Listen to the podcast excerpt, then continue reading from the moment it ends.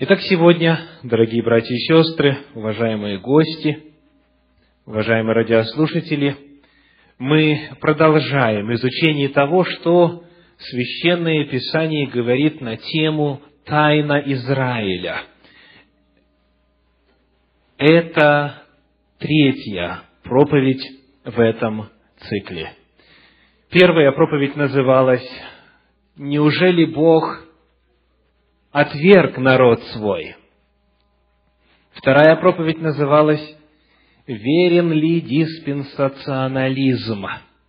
И на первый, и на второй ответ мы нашли, и на первый, и на второй вопрос мы в Библии нашли отрицательный ответ. И вот сегодня очередная проповедь, которую я хотел бы начать, вспомнив страсти, которые разгорелись вокруг страстей Христовых, фильма, снятого Мелом Гибсоном. Очень часто и очень много в средствах массовой информации в период подготовки фильма к прокату и в период первых дней показа было обсуждений, дискуссий, диалогов о потенциальном антисемитском воздействии фильма на аудиторию. Один из вопросов, который чаще всего обсуждался, звучал так. Стоит ли Гибсону включить в свой фильм о страданиях Иисуса Христа одно предложение? Вы знаете, какое. Оно записано в Евангелии от Матфея в двадцать седьмой главе, в двадцать пятом стихе. Матфея, двадцать седьмая глава, двадцать пятый стих. «И, отвечая, весь народ сказал: кровь его на нас и на детях наших». В конечном итоге Мел Гибсон решил не включать эту фразу в свой фильм. Именно этот вопрос о вине и о самонавлеченном проклятии на израильский народ мы будем говорить сегодня. Третья проповедь в цикле проповедей «Тайна Израиля» называется так. Кто распял Иисуса Христа? Кто распял Иисуса Христа? Мы прочитали с вами Матфея двадцать семь, двадцать пять, где сказано: «И, отвечая, весь народ сказал: кровь его на нас и на детях наших».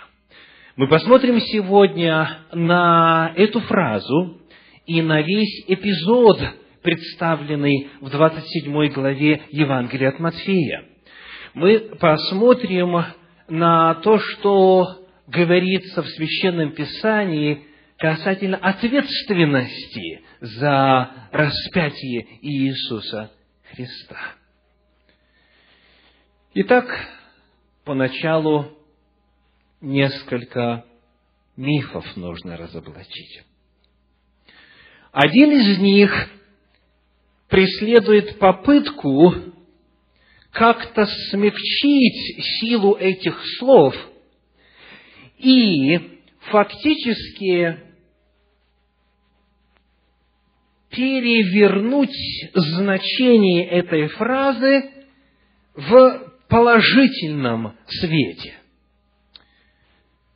В богословской литературе вы можете встретить заявление о том, что когда народ присутствовавший там, где решался вопрос жизни и смерти Иисуса Христа, сказал: кровь Его на нас и на детях наших, это было на самом деле произнесением не проклятия на себя, а благословения. Почему?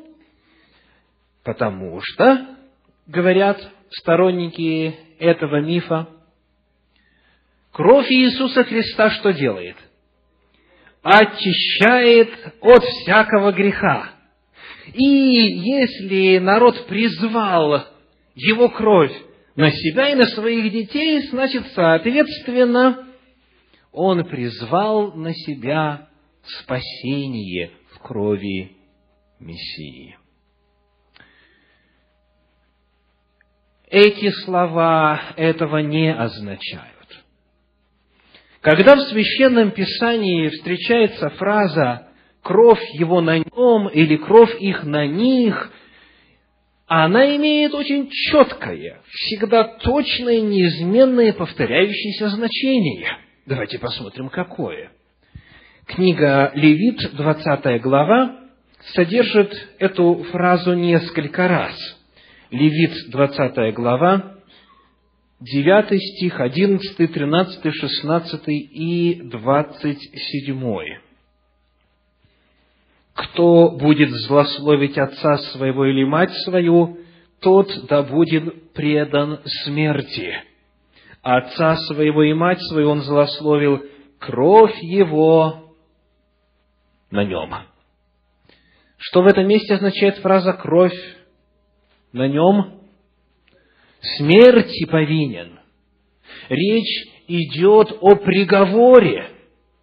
Обычно, если человек, согрешив, осознавал свою вину и хотел искупить свой грех, он мог, приведя жертвенное животное ко входу в скинию собрания, надавив силою на голову этого животного, исповедать свой грех и перенести кровь с себя на животное, перенести свою вину на животное, и потом оно закололось, и кровь либо вносилась в святилище, либо брызгалась на стороны медного жертвенника во дворе святилища. Тогда вина не оставалась на человеке, она переходила на жертву. Но если говорится «кровь на нем» или «кровь на них», это означало, что нет спасения, это означало смерть. О чем девятый стих говорит очень ясно. То же самое мы читаем в одиннадцатом стихе: «Кто ляжет с женою отца своего, тот открыл наготу отца своего. Оба они да будут преданы смерти, кровь их на них». Стих тринадцатый говорит так: «Если кто ляжет с мужчиною, как женщиною, то оба они сделали мерзость, да будут преданы смерти, кровь их на них». шестнадцатый стих: «Если женщина пойдет к какой-нибудь скотине, чтобы совокупиться с нею, то убей женщину и скотину, да будут они преданы смерти, кровь их на них». двадцать седьмой стих говорит: «Мужчина ли или женщина, если будут они вызывать мертвых или волхвовать, да будут преданы смерти. Камнями должно побить их, кровь их на них». Есть ли у кого-то сомнения в том, что означает эта фраза? Вы видите, что за самые серьезные, отвратительные, мерзкие грехи человек наказывался смертью, и тогда звучала фраза «кровь их на них». Потому первый миф, который сегодня нам нужно разоблачить, заключается в том, что эта фраза все-таки представляет собой проклятие. Это призывание ответственности за смерть, за кровь этого невинного человека на себя. Если кровь на кого-то переносится, значит, ему гибель. Значит, ему смерть. Кровь его на нас и на детях наших. Об этом говорили люди, присутствовавшие там. Что же означает эта фраза? Второй миф, который нам необходимо рассмотреть сегодня, заключается в следующем. Традиционно в христианстве существовала точка зрения, и в некоторых направлениях существует до сих пор, что этой фразой израильский народ навлек на себя проклятие на века. То есть, что это проклятие распространяется на все поколения. И именно этот стих приводился в качестве причины для уничтожения евреев церковью и во время крестовых походов, и во времена инквизиции, и потом христианами во время Второй мировой войны и так далее. Давайте посмотрим, что Священное Писание говорит о действии какой-либо клятвы, какого-либо наказания. Сколько поколений максимум упомянуто в Библии? Верно, книга Числа, четырнадцатая глава, стихи семнадцатый и восемнадцатый. «Итак, да возвеличится сила Господня, как ты сказал, говоря, Господь долго терпелив и много милостив и истинен, прощающий беззаконие и преступления и грехи, и не оставляющий без наказания, но наказывающий беззаконие отцов в детях до третьего и четвертого рода». Хотя сама по себе эта фраза нуждается в отдельном исследовании, но, предположив, что именно от такого рода наказания идет речь, мы видим здесь встроенный механизм ограничения. Три-четыре поколения. Скажите, когда с тех пор закончился этот период? Сколько идет поколение? Пока подрастут родившиеся детки и дадут миру новых детей. То есть, три-четыре поколения пролетают очень быстро. И, значит, эта клятва или это проклятие, оно не может действовать в Средневековье, в новое время или сейчас. Священное Писание говорит о том, что три-четыре поколения вот этим сроком ограничивается наказание вины отцов в детях. Хотя повторюсь, что необходимо более серьезно и обстоятельно в принципе выяснить, что это такое.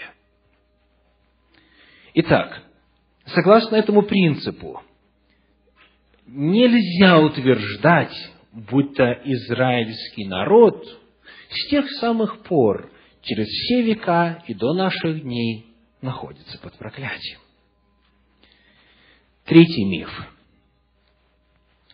Несмотря на то, что Священное Писание в действительности говорит о наказании детей за вину отцов, это библейские слова, мифом, однако, является то, что Бог наказывает смертью детей за вину отцов. Есть разница между наказанием, между последствиями греха родителей в детях и отнятием жизни у детей за грех их отцов. Давайте посмотрим, что об этом вначале говорит Тора, потом пророки. Итак, книга Второзаконие, седьмая глава, стихи девятый и десятый. Второзаконие, седьмая глава, стихи девятый и десятый. «Итак, знай, что Господь Бог твой есть Бог, Бог верный, который хранит завет свой и милость к любящим Его, и сохраняющим заповеди Его до тысячи родов, и воздает ненавидящим Его, что дальше, в лице их, погубляя их, Он не замедлит ненавидящему Его, самому лично воздаст». Итак, здесь идет речь о наказании. Какого рода именно? о наказании смертью, гибелью. Говорится о том, что Бог в лице самого человека, его ненавидящего, воздает ему, погубляя его. Самому лично воздаст. Второе место из Торы, Второзаконие, двадцать четвёртая глава, шестнадцатый стих, говорит: «Отцы не должны быть наказываемы смертью за детей, и дети не должны быть наказываемы смертью за отцов». Каждый должен быть наказываем смертью за свое преступление. Иными словами, хотя в действительности вина отцов наказывается в детях, но речь не идет о наказании смертью, речь не идет об убийстве, об истреблении людей, народа, части народа, за то, что кто-то из их предков когда-то согрешил против Бога. Эта точка зрения идет прямо вразрез с волей Божьей, ясно выраженной в Торе. Это повторяется и у пророков. В книге пророка Иезекииля, восемнадцатая глава, четвёртый стих, говорит так. Иезекииля восемнадцать, четыре. «Ибо вот все души мои, как душа отца, так и душа сына мои. Душа согрешающая там умрет». И дальше в восемнадцатой главе он описывает три поколения. Там есть человек беззаконный, праведный, и у него, у пророка Иезекииля в этой восемнадцатой главе эти поколения чередуются. Если есть праведник, у него родится сын беззаконный, а у этого беззаконного может родиться сын правильный, праведный, то вывод каков? Каждый будет наказываем смертью за свое преступление. Итак, третий миф, который звучит следующим образом. Бог наказывает смертью детей за вину отцов и изобличается в Священном Писании очень ясно и конкретно. Четвертый миф касательно этой фразы «Кровь его на нас и на детях наших». Суть четвертого мифа заключается в том, что проклятие якобы касается всего еврейского народа. Что проклятие, которое здесь озвучено и которое навлечено на себя, что оно якобы касается и распространяется теперь на весь израильский народ.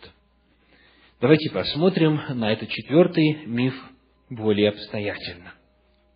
Приглашаю вас посмотреть на описание событий. Что там произошло, когда были сказаны эти роковые слова? Во-первых, касательно места. Где это все происходило? В Иерусалиме, если точнее. Сейчас нам нужны будут слайды.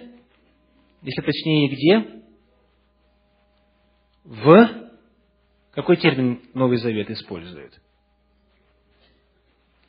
Давайте посмотрим на фотографию, если можно выключить свет на минутку. Перед вами на слайде макет Иерусалима первого века. В центре находится что? Храм. Храмовая площадь. А вот там... Приблизительно посередине, если смотреть по слайду, посередине справа вы видите крепость. Крепость небольшая по своей площади, по сравнению с храмовой площадью, она представляет, может быть, только лишь десятую часть. Эта крепость называется крепость Антония. Там заседало римское правительство, представители Рима. И эта крепость на случай, если вдруг в Иерусалиме произойдет возмущение, восстание, то здесь можно будет спастись. Там башни, бойницы и так далее. Вот в этом месте происходило решение вопроса, будет Христос распят или нет. Там Пилат заседал и принимал решения. Внутри этой крепости есть маленькая площадь. Вот место, где стояли люди, которые восклицали: кровь его на нас и на детях наших. Давайте посмотрим следующий слайд. Вид с другой стороны. Вот открывается часть города. Вверху справа храмовая гора и площадка храмовая, а дальше видны две башни крепости Антония. Следующий слайд, пожалуйста. Вот вид вблизи, как она выглядела. И последний вид с другой стороны. Зная теперь, сколько по площади был вот тот плацдарм, на котором собрались люди, кричавшие: распни его, кричавшие: кровь его на нас и на детях наших, вопрос: какой процент от всего израильского народа там был представлен? Ответ – мизерный процент. Когда говорится, что весь народ сказал, и это в действительности говорится в Евангелии от Матфея, двадцать седьмой главе, двадцать пятый стих, я еще раз процитирую, и отвечая, весь народ сказал. Фраза «весь народ» описывает не всех евреев, не всех иудеев, не весь Израиль, а весь народ, находившийся там, на этом маленьком пятачке, если смотреть в перспективах, в масштабах всего города, а тем более, если говорить о всех евреях, живущих по всему лицу земли. Теперь вопрос. Если, представьте, вдруг ваш сосед по глупости или по своему греху навлек на себя проклятие, а он такого же народа, что и вы. Вы тут при чем? Как проклятие, которое произнесено на свою голову и на голову своих детей, маленькой, мизерной частью еврейского народа, может распространяться на весь еврейский народ? Это первое, касательно четвертого мифа. Второе. Давайте вспомним, в какое время суток произошло это памятное собрание в Антонии. Евангелие от Марка, пятнадцатая глава. Первый стих говорит так, Марка пятнадцать один. «Немедленно поутру первосвященники со старейшинами и книжниками и весь Синедрион составили совещание, и, связавши Иисуса, отвели и предали Пилату». Итак, это было когда? Немедленно поутру. Ну, чтобы понять а, более объемно эту фразу, давайте вспомним хронологию, хронику событий того дня. Они привели его к Пилату, потом повели куда? К Ироду. Потом его повели опять к Пилату. Потом было бичевание, потом была дорога на Голгофу, и потом было распятие. В котором часу распяли Иисуса Христа? В этой же пятнадцатой главе Евангелия от Марка, двадцать пятый стих говорит, Марка пятнадцать двадцать пять. двадцать четвёртый и двадцать пятый. «Распявшие его делили одежды его, бросая жребий, кому что взять. Был, часть, три, был час третий, и распяли его». Что значит час третий в том исчислении? Когда мы читаем о первом веке, отсчет времени идет следующим образом. Начинается отсчет времени дня в котором часу? В шесть утра. Спасибо. Первый час – это семь часов утра, второй час – восемь, третий час – это девять часов утра. И так идет до шести часов вечера, день заканчивается, потом начинается ночь. И Иисуса Христа, говоря языком нашего способа отсчета времени, распяли в девять часов утра. Это уже после того, как привели к Пилату, было исследование, к Ироду было исследование, назад привели к Пилату, было бичевание, был э, путь к Голгофе, произошло распятие, в девять часов распяли.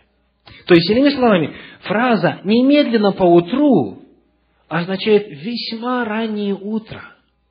Чтобы успеть все это сделать, вот как только-только, как говорится, забрезжил рассвет, сразу же начался процесс. И была причина, была причина. Давайте о ней прочитаем в Евангелии от Марка в четырнадцатой главе, первые два стиха. Марка, четырнадцатая глава, первые два стиха. «Через два дня надлежало быть празднику Пасхи опресноков, и искали первосвященники и книжники, как бы взять его хитростью и убить. Но, говорили они, только не в праздник, чтобы не произошло возмущение в народе». Итак, о чем говорит этот отрывок?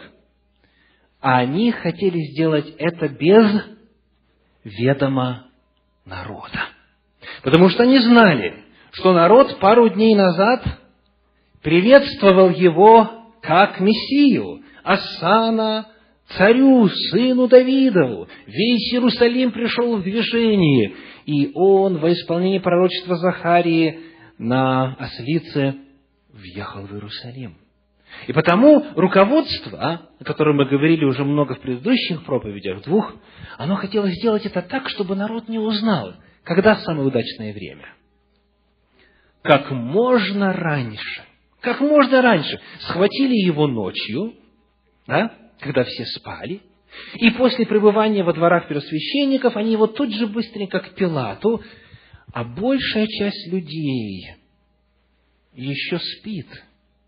Важно при этом помнить, что речь идет о празднике Песах, на который во исполнении Торы со всего мира, со всей диаспоры съезжаются евреи для того, чтобы поклониться Господу.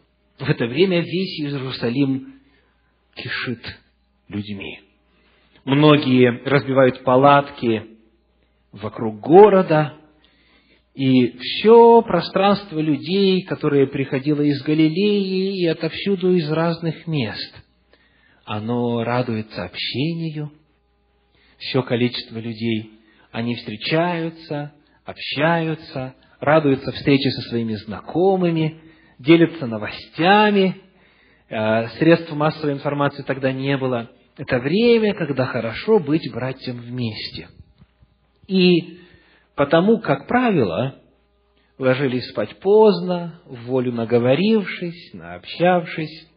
Тем более, что перед этим было особое время приготовления к Пасхе.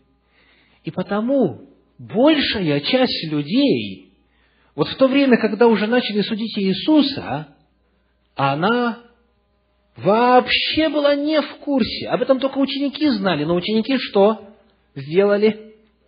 Убежали.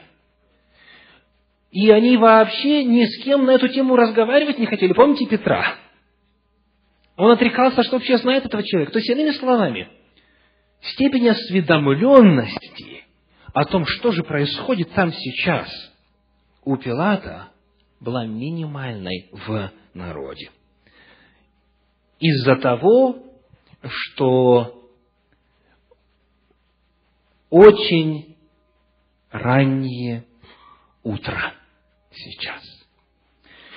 Итак, мы посмотрели на размер площади, мы посмотрели на время суток.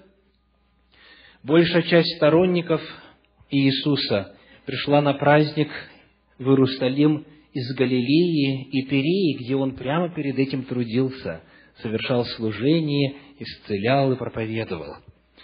Пилигримы, как я сказал, уже обыкновенно располагались за пределами города. И в этот ранний час еще отдыхали.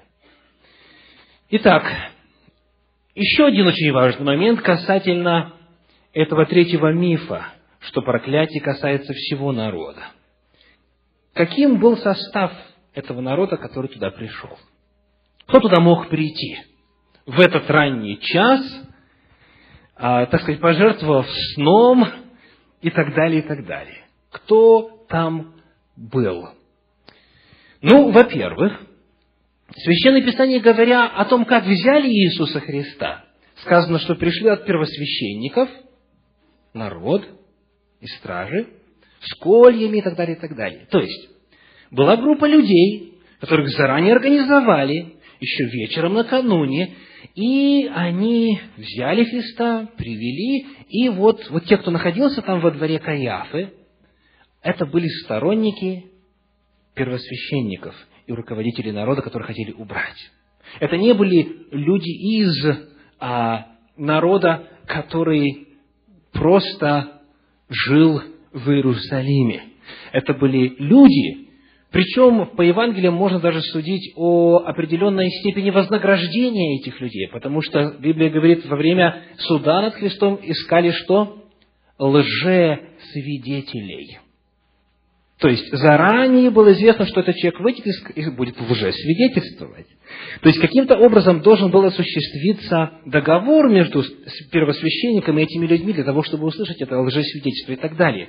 То есть, это одна команда, которая заодно с руководителями, желающими убрать Иисуса Христа. Вот этот вот вопрос о том, как же быть с теми, кто пару дней назад с пальмовыми ветвями встречал Иисуса как Мессию? Не могли же они за два дня полностью поменять свое мнение? Этот вопрос очень давно и многих беспокоил. И вот очень интересно, об этом пишет новозаветный богослов Уильям Баркли. Он говорит, люди всегда видели что-то загадочное в том, что толпа, всего неделю назад криками приветствовавшая Иисуса при въезде в Иерусалим, теперь требовала его распятия. Но в этом нет ничего загадочного. Дело в том, что толпа была совсем другая. Взять хотя бы арест. Его провели тайно. Ученики Иисуса сбежали, конечно же, разнесли весть об этом. В толпе не могло быть много сторонников Иисуса. Но а кто тогда мог быть в толпе? Задает вопрос Баркли. Давайте подумаем еще, говорит он. Люди знали, что по обычаю на Пасху отпускают одного узника. И вполне могли собраться люди с единственной целью добиться освобождения Варавы. И это, собственно, дальше пишет он, была толпа сподвижников Варавы. И почувствовав, что Пилат может освободить Иисуса, а не Вараву, они вышли из себя. Если читать Евангелие внимательно, то в действительности мы видим, что люди стали требовать: «Отпусти нам!», как обычно делается на Пасху. Кто мог говорить об этом? Конечно, сторонники Варавы. Те, кто потом и сказал, его нам давай, нам не нужен Иешуа, нам не нужен Иисус. То есть, иными словами, там уже изначально была аудитория, которой до Христа было мало дела. Плюс те, кто изначально составлял альянс с первосвященниками и руководителями, они пришли рано утром туда и не были расположены к Иисусу Христу благоприятно вовсе. Еще один очень важный момент. Скажите, кому принадлежала инициатива вот этих слов? В Евангелии от Матфея двадцать седьмой главе двадцатый стих говорит, Матфея двадцать семь, двадцать. «Но первосвященники и старейшины возбудили народ просить Вараву, а Иисуса погубить». Итак, кому принадлежала инициатива? Первосвященники и старейшины. Они возбудили народ. И все, что описывается дальше, есть эффект толпы. Когда есть влиятельные лица, когда есть наделенные властью, которые служат в качестве заводил, и толпа в одном стремлении выкрикивает то, что начинают скандировать расположенные в нужных местах заводилы. Таким образом, речь идет именно о первосвященниках и старейшинах, которые начали кричать эти слова и которые возбудили народ делать то же самое. в книге Деяния апостолов в пятой главе, в стихах с двадцать первого по двадцать восьмой, эта тема представлена следующим образом. Деяния апостолов, пятая глава, стихи с двадцать первого по двадцать восьмой.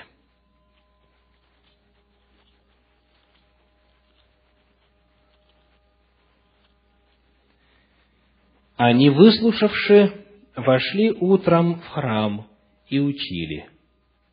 Между тем первосвященник и которые с ним, пришедшие, созвали синедрион и всех старейшин из сынов Израилевых и послали в темницу привести апостолов. Но служители, пришедшие, не нашли их в темнице, и, возвратившись, донесли, говоря: «Темницу мы нашли запертою со всею предосторожностью и стражей, стоящими пред дверями, но отворившие не нашли в ней никого». Когда услышали эти слова первосвященник, начальник стражи и прочие первосвященники недоумевали, что бы это значило. Пришел же некто и донес им, говоря: «Вот мужи, которых вы заключили в темницу, стоят в храме и учат народ». Тогда начальник стражи пошел со служителями и привел их без принуждения, потому что боялись народа, чтобы не побили их камнями. Давайте пока сделаем паузу. Что вы видите здесь, в этом отрывке? Как народ принимает весть о Мессии? Как народ внимает словам апостолов? Принимает, правда? Принимает, принимает крещение, присоединяется Господу. В пятой, перед этим в четвертой главе мы читали о пяти тысячах, во второй главе о трех тысячах присоединившихся к вере в Иешуа как а, Мессию. И потому перед нами здесь описание конфликта и противостояния между народом с одной стороны и первосвященниками и старейшинами с другой стороны. И представители этих первосвященников, они боятся народа, потому что народ может побить их камнями, если они протянут свою руку на апостолов, на вестников Иисуса Христа. Приведши же их, двадцать седьмой стих, поставили в синедрионе, и просил их первосвященник, спросил их первосвященник, говоря: «Не запретили ли мы вам накрепко учить о имени сём? И вот вы, послушайте эти слова, и вот вы наполнили Иерусалим учением вашим, и хотите навести на нас кровь того праведника». Итак, на кого кровь праведника наводится? На первосвященников и старейшин. И они понимают свою ответственность, потому что именно они это кричали. Именно они были инициатором этого проклятия. И теперь, когда весь Иерусалим наводнен верою в Иешуа, и когда народ готов побить камнями тех, кто не верит в него, священники говорят: «Вы хотите навести на нас кровь того человека». А они понимают свою вину. Они понимают свою ответственность. Итак, говоря о мифах касательно фразы «кровь его на нас и на детях наших», мы, во-первых, отметили, что значение этой фразы в действительности очень серьезное. Это проклятие, это приговор о смерти, это гибель. Кровь его на нас и на детях наших. Во-вторых, мы отметили, что наказание Божье распространяется по закону максимум на четыре поколения, а смертная казнь или истребление смертью за восстание против Бога осуществляется лично, непосредственно. И Тора четко говорит, что дети не должны быть наказываемы смертью за вину отцов. Это значит, что только те, кто сделал это, повинны в этом грехе и несут на себе проклятие. Мы выяснили также, что является мифом представление, согласно которому весь народ несет на себе проклятие, потому что там присутствовала только мизерная часть. Мы выяснили время суток и состав народа, который там был. И последние по этому вопросу. Давайте откроем Деяния апостолов, четвертую главу, первые двенадцать стихов.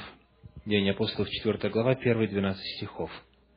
Как эти события оцениваются затем в Священном Писании позже? На кого возлагается ответственность? Деяния четвертая глава, с первого стиха. «Когда они говорили к народу, к ним приступили священники, начальники стражи при храме и саддукеи, досадуя на то, что они учат народ и проповедуют в Иисусе воскресение из мертвых. И наложили на них руки, и отдали их под стражу до утра, ибо уже был вечер. Многие же из слушавших слово уверовали, и было число таковых людей около пяти тысяч». Сделаем паузу. А, если сказано, что из слушавших уверовали, и их было пять тысяч, соответственно, количество слушавших было еще больше. Вот каким вниманием, каким авторитетом пользовались апостолы в среде евреев того времени. И дальше сказано, на другой день собрались в Иерусалим начальники их и старейшины, и книжники, и Анна, первосвященники, и Каяф, и Иоанн, и Александр, и прочие из рода первосвященнического, и поставившие их посреди, спрашивали, какою силою или каким именем вы сделали это? Тогда Петр, исполнившись Духа Святого, сказал им, начальники народа и старейшины израильские, если от нас сегодня требуют ответа, в благодеянии человеку немощному, как он исцелен, то да будет известно всем вам и всему народу израильскому, что именем Иисуса Христа Назарея, которого вы распяли, которого Бог воскресил из мертвых, им поставлен он пред вами здрав. Он есть камень, пренебреженный вами, зиждущими, но сделавшийся главою угла, и нет ни в ком ином спасения, ибо нет другого имени под небом, данного человеком, которым надлежало бы нам спастись. Итак, в устах апостолов кто несет ответственность? Священники, старейшины, Синедрион. И а, очень прямо сказано, вы распяли. Вы, зиждущие, пренебрегли. Вы видите, здесь апостол Петр повторяет то, что Христос однажды рассказывал в притче, которую мы рассматривали. Матфея двадцать первая глава. Христос говорит о винограднике, о виноградарях, и дальше говорит, неужели вы не читали в Писаниях, что камень, который отвергли строители, он сделался главою угла. И дальше сказано, не поняли, что он о них говорит. То есть, иными словами, и Иисус Христос тогда указывал на руководство народа. И здесь апостол Петр возлагает ответственность на распятие Иисуса Христа, на руководство. Еще один стих, и их много в Новом Завете, Деяния апостолов, тринадцатая глава, стихи с двадцать шестого по двадцать восьмой. тринадцатая глава, с двадцать шестого по двадцать восьмой. «Мужи, братья, дети рода Авраамова, и боящиеся Бога между вами, вам послано слово спасения сего. Ибо жители Иерусалима и начальники их, не узнавшие его и осудившие, исполнили слова пророческие, читаемые каждую субботу». Эти слова апостол Павел произносит в Антиохии. И когда он находится далеко от места, где это произошло, он говорит, кто распял Иисуса? Жители Иерусалима и начальники. А вы, мужи, братья, дети рода Авраамова, вам послано слово спасения. Видите, он снова разделяет народ на тех, кто это фактически сделал, и тех, кто не виновен, и так далее. Таким образом, когда мы задаем вопрос о том, кто распял Иисуса Христа, ответом, как и прежде, является следующее. Первосвященники, старейшины, начальники. Это те, которые, идя вопреки воле израильского народа, боясь фактически израильского народа, они стали инициаторами распятия Иисуса Христа. И в завершение один вопрос. А как все должно было быть?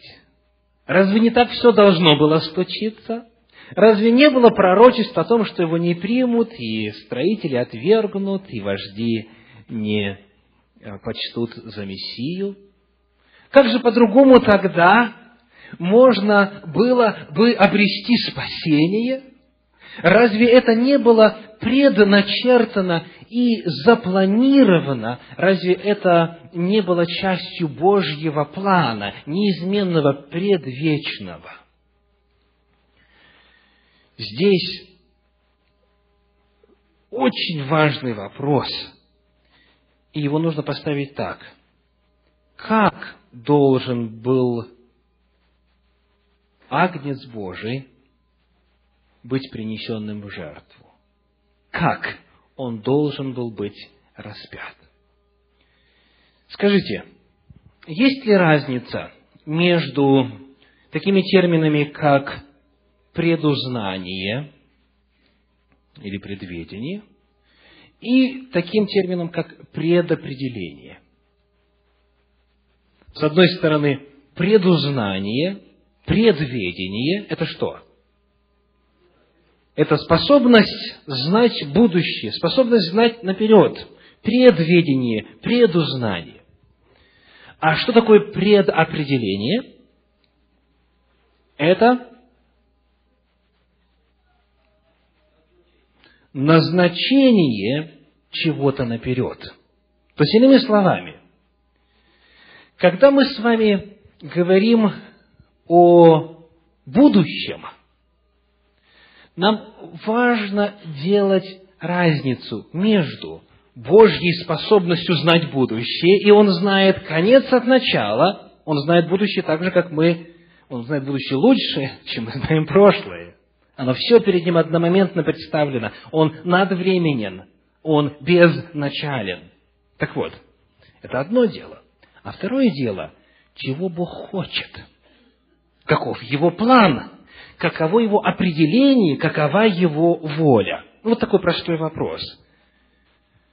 Была ли воля Божья в том, чтобы Адам и Ева съели запретный плод? Нет, конечно, нет. Откуда мы знаем? Потому что Он их предупредил и сказал: не ешь. Вот моя воля, вот разница. Вот Божье определение, вот Его воля, вот так Он хочет. Но знает ли Он, что они съедят запретный плод? Знает. То есть, иными словами, теперь следующий шаг. Божье знание того, что они это сделают, является ли причиной того, что они это сделали? Нет, нет. Причина является что? Их собственный выбор. Итак, я думаю, мы прояснили вот эти два важных термина. Теперь, подходя к вопросу о распятии Иисуса Христа. Смерть Агнца Божия. Есть ли разница между Божьим планом, между Божьим предопределением и Божьим предузнанием и предвидением о том, как это произойдет? Есть? Есть. К сожалению, в несовершенном мире всегда есть разница между тем, чего Бог хочет, и тем, как это бывает, и тем, что происходит. Но Бог знает, как это произойдет. Так вот, где мы можем узнать, какой была воля Божья? Где мы можем узнать, как Бог хотел, чтобы это произошло? Где мы можем видеть Его предназначение в отношении смерти Агнца Божия? Где? Во святилище. Верно. Во святилище. Почему? Потому что Библия говорит, что Бог повелел Моисею построить святилище для того, чтобы через служение во святилище рассказывать о, о Божьем плане спасения. То есть, во святилище, вот там, мы находим, как Бог хотел, чтобы план спасения осуществился. Согласны? Если есть где-то воля Божья ярко и четко выраженная касательно того, что Он желает, и чего Он хочет достичь, и как Он хочет этого сделать, это служение во святилище.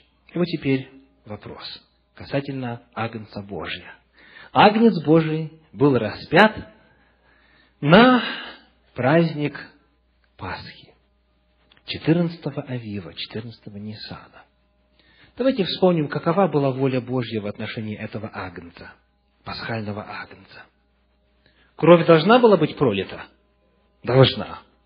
Нужно было пролить кровь, помазать косяки дверей. То есть, у нас есть горизонтальное и вертикальное измерение, у нас есть и, и вертикальная, и горизонтальная перекладина. Это была воля Божья. Смерть была частью воли Божьей. В плане искупления. Да. Мы читаем, и не будем сейчас застревать в деталях, те, кто записывает, пометьте себе первое Петра, первая глава, стихи с восемнадцатого по двадцатый. первое Петра, первая глава, стихи с восемнадцатого по двадцатый сказано: «Агнец предназначен еще прежде создания мира». Второе место, Откровение тринадцать восемь. «Агнец, закланный от создания мира». Это воля Божья. Вопрос: было ли в воле Божьей, было ли в Божьем плане мучение этого Агнца? Что с этим Агнцем нужно было делать? Нужно ли было бичевать его, терзать плетью, плевать в него, пинать и так далее, и так далее? Нет, нет. Нужно было в четырнадцатый день первого месяца лунного календаря привести его на место, указанное Господом, и на шее вскрыть артерию. Скажите, насколько болезненный этот вид смерти? Многие люди так заканчивают жизнь, вскрывают вены, и постепенно кровь оставляет тело, и из тела вытекает жизнь. Люди засыпают. Это мирный, спокойный вид смерти. Вот это воля Божья. Если бы воля Божья была выполнена в соответствии с тем, как Он ее открыл в служении во святилище, то тогда четырнадцатого Нисана вместо животного должен был прийти Агнец Божий, Иисус Христос. Он должен был быть предан смерти на святом месте, в храме, в соответствии со служением святилища. И его смерть не была бы результатом предательства, насмешек, издевательства, истязаний, избиения и так далее. Вот разница между тем, что Бог хотел сделать, каков был его план, и тем, как это произошло. Знал ли Бог, как произойдет? Конечно, Он знал и о предателе, Он знал и о том, что пронзят руки и ноги, Он знал все наперед и сказал об этом.